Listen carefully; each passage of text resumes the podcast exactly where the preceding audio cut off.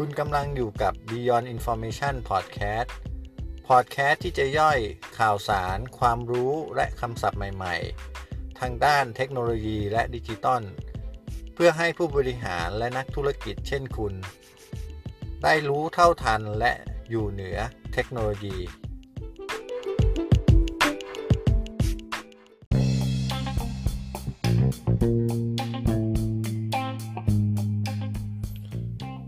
ก็วันนี้มาพูดถึงตัว Data Governance นะครับ ก็จริงๆเป็นคำที่ไม่ได้ใหม่มากอะไรนะครับผม แต่ก็ในช่วงในช่วงอันนี้เป็นปี 2020 นะครับผมคริสต์ศักราช2020 เนี่ย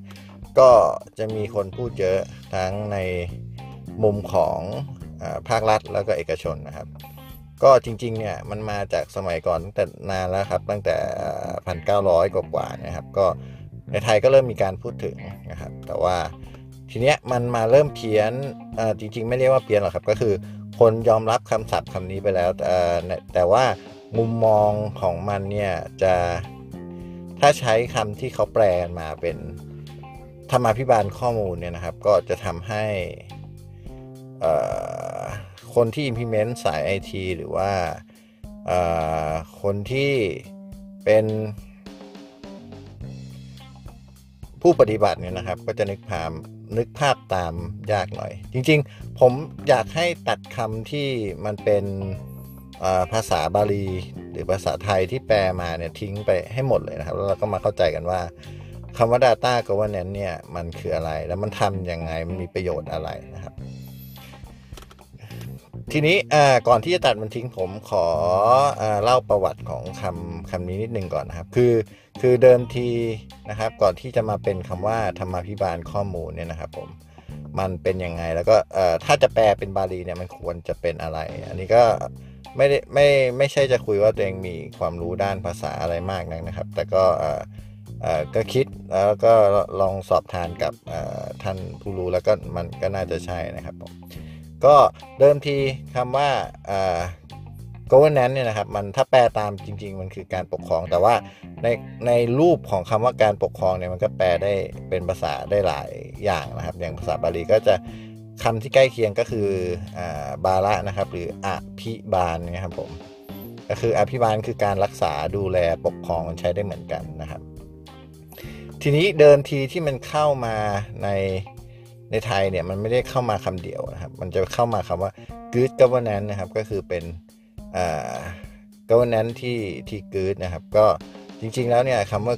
คำว่าคำว่า good ใน good ในที่นี้นะครับ ก็จะถูกแปลว่าเป็นธรรมาภิบาลนะครับผม ก็มีผู้รู้อีกเหมือนกันที่เข้ามาค้านนะครับคำว่าธรรมาภิบาลเนี่ยนะครับ คืออพยายามจะบอกว่า good governance นะครับ ไม่ใช่ธรรมาภิบาลหรือว่า มันมันแปลผิด เพราะว่าเขาก็มีความรู้แหละครับ แต่เขาแปลว่าคำว่า good เนี่ยมันไม่ได้แปลว่าดี หรือเป็นคุณธรรมอะไรประมาณนั้น แต่มันคืออเหมือนเหมือน finish good นะครับก็คือเป็นเป็นเป็นแค่บอกว่ามันคือสิ่งนั้นเฉยๆนะครับ แต่ทีนี้เนี่ยคำว่าทำมานะครับ จริง ๆแล้วเนี่ยก็ต้องบอกว่าพี่คนที่เนี่ยคนที่บอกว่าแปลผิดนะครับ โดยโดย บางท่านก็จะมีคนรู้จักอยู่อย่างอย่างพี่เตาบรรยงก็จะบอกว่า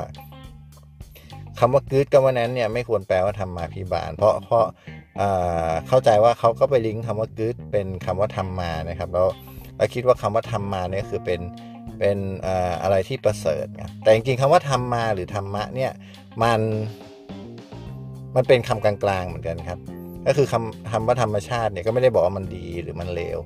คำว่าธรรมะเนี่ยจริงๆ มันลิงก์ไปถึงคำว่าติงนะครับ หรือคำว่ากึดเนี่ยก็ก็คือใช้ได้เหมือนกัน มันหมายถึงสิ่งนั้นนะครับ หรือถ้าแปลจริงๆก็คือว่าการ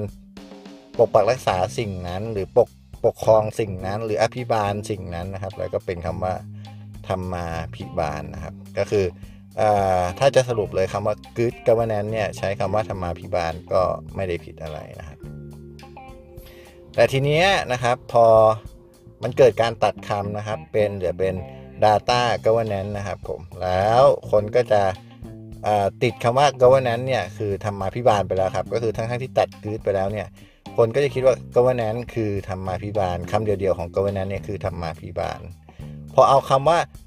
data เข้าไปใส่นะครับ ก็ก็แปลตลกอะครับ แปลตรงตัวไปไปเลยเป็นเป็นเป็นเป็นธรรมาภิบาลข้อมูลนะครับ ทีนี้มันก็ทำให้ ถ้าแปลจริงๆเนี่ยมันก็จะซ้ำซ้อนกันก็คือว่าอ่าปกปักรักษาสิ่งนั้นและข้อมูลนะมันก็ฟังดูงงๆนะครับ ทีนี้ถ้าจะใช้ให้ถูกซึ่งเราก็ไม่น่าใช้นะครับ แต่ว่าถ้าใช้ให้ถูกเนี่ยนะครับถ้า data governance เนี่ยก็คือตัวคำว่า data เนี่ยมันก็ควรแปลคำเป็นคำว่าสนเทศนะครับ แล้วก็คำว่า governance นะครับ ก็จะแปลเป็นคำว่าอภิบาลนะครับ พอ data governance เนี่ยมาเจอกันสองคำนี้ก็จะลดรูปนะครับ แล้วก็จะเหลือเป็นสนเทศพิบาลนะครับผม อันนี้จะไม่ไม่น่าจะมีใครใช้และใช้ก็น่าจะงงไปกันใหญ่ ก็คือเป็นสนเทศพิบาลเนี่ยแปลว่า เป็นการดูแลรักษาข้อมูลนะครับ แต่จริงๆแล้วเนี่ยถ้าเราแปลนะครับให้เป็นการดูแลรักษาข้อมูลหรือ หรือการอภิบาลเนี่ยถ้าถ้าสมมุติว่าเอ่อคนที่เข้าใจคำว่าอภิบาลเนี่ยก็คือว่า เป็นการรักษาดูแลอย่างยิ่งยวดนะครับ อะไรประมาณนี้ก็จะทำให้คนเข้าใจได้ง่ายขึ้น คือแปลข้ามไปเลยไม่ต้องมาเป็นภาษาบาลีนะครับ ก็แปลไปว่า การดูแลรักษาข้อมูล อย่างยิ่งยวด หรือว่าการดูแลรักษาข้อมูล อย่างดี หรือว่าการดูแลรักษาข้อมูล อย่างเอาใจใส่อย่างเงี้ยครับผมก็จะทำให้ให้เราสามารถเข้าใจมันได้นะครับ ซึ่งโดยสรุปแล้วนะครับคำพอมาเป็นหลักการแล้วเนี่ยหรือการ implement นะครับ ก็ง่ายๆเลยจริงๆ เราเอาหลักของอ security มาก็ได้นะครับ ก็คือเป็นพวก CIA เนี่ยนะครับก็คืออเอามาจับก็ได้นะครับผมก็จะเป็นความปลอดภัย ความถูกต้องแล้วก็ความพร้อมใช้ข้อมูล แต่มันก็จะแตกไปหลาย ๆ อย่างนะครับ อย่างเช่นบางบางความหมายบางมีนิ่งก็จะบอกว่าควรมีเมตา Data ของข้อมูลนะครับ ซึ่งคำว่าเมตา Data ของข้อมูลเนี่ยถ้านะครับ คนที่รู้แล้วก็คนเข้าใจความหมายของคำว่าความถูกต้องนี่นะครับของข้อมูลหรือ integrity เนี่ยก็จะเข้าใจว่าถ้า จะมี integrity เนี่ยมันจะต้องมี meta data ไปในตัวอยู่แล้วนะครับหรือการที่จะบอกว่าข้อมูลต้องมีโปรไฟล์ของตัวเองติดตัวนะครับ หรือ Data Profile Profiler Profile Link อะไรประมาณนี้นะครับ ว่ามันใช้กับใครนะครับ ไอ้ตรงเนี้ยมันก็ไปอยู่ในเรื่องของ security อยู่แล้วนะครับผม มันมันมันมันเป็นเรื่องเดียวกัน หรือกระทั่งบอกว่าการ กู้ข้อมูลต้องรวดเร็ว Data พร้อมใช้การหายของข้อมูลต้องไม่มีไอ้พวกเนี้ยมันก็จะดูไปอยู่ในเรื่องของอความพร้อมใช้ของข้อมูลอยู่แล้วนะครับ ก็สรุปแล้วถ้าจะแปลงจริงนะครับ ก็คือเราไปเอาหลักของ CIA มาใช้ก็ได้ ซึ่ง CIA เนี่ยบางคนคิดว่ามันเป็นเรื่องของ security นะครับผมจริงๆมันไม่ใช่มันข้อมูลเนี่ยเอา CIA มาจับนี่จบเลยก็คือ ถ้าใครทำได้ก็ครบถ้วนนะครับ ก็คือมีความปลอดภัยทางด้านสิทธิ์การใช้งานก็คือตัว C มีความถูกต้องของข้อมูล ไม่ว่าจะเป็นถูกต้องในเชิง Metadata ถูกต้องในเชิง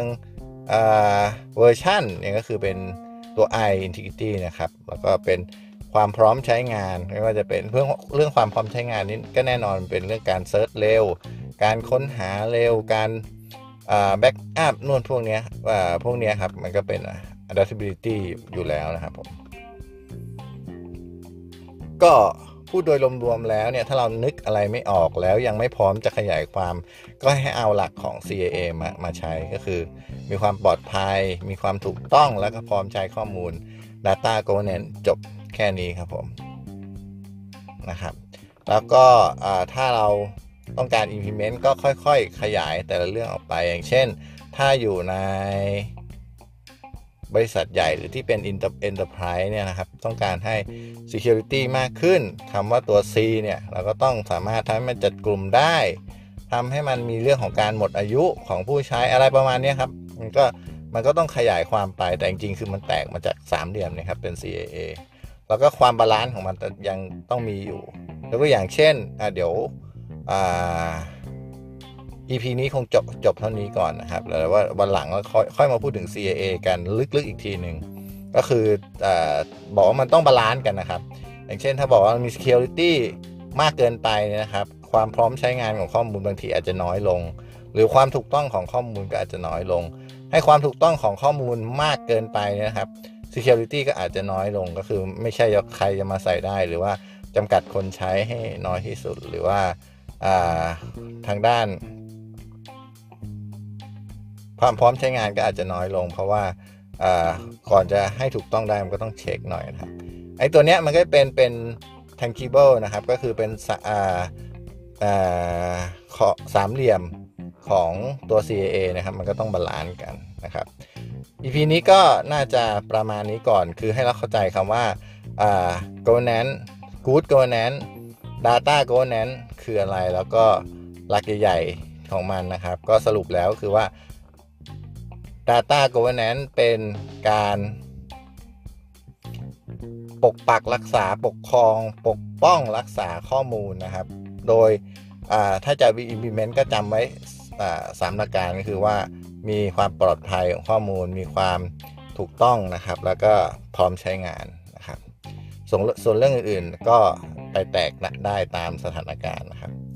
แล้วพบกันใหม่ EP ถัดไปนะครับ ขอบคุณครับ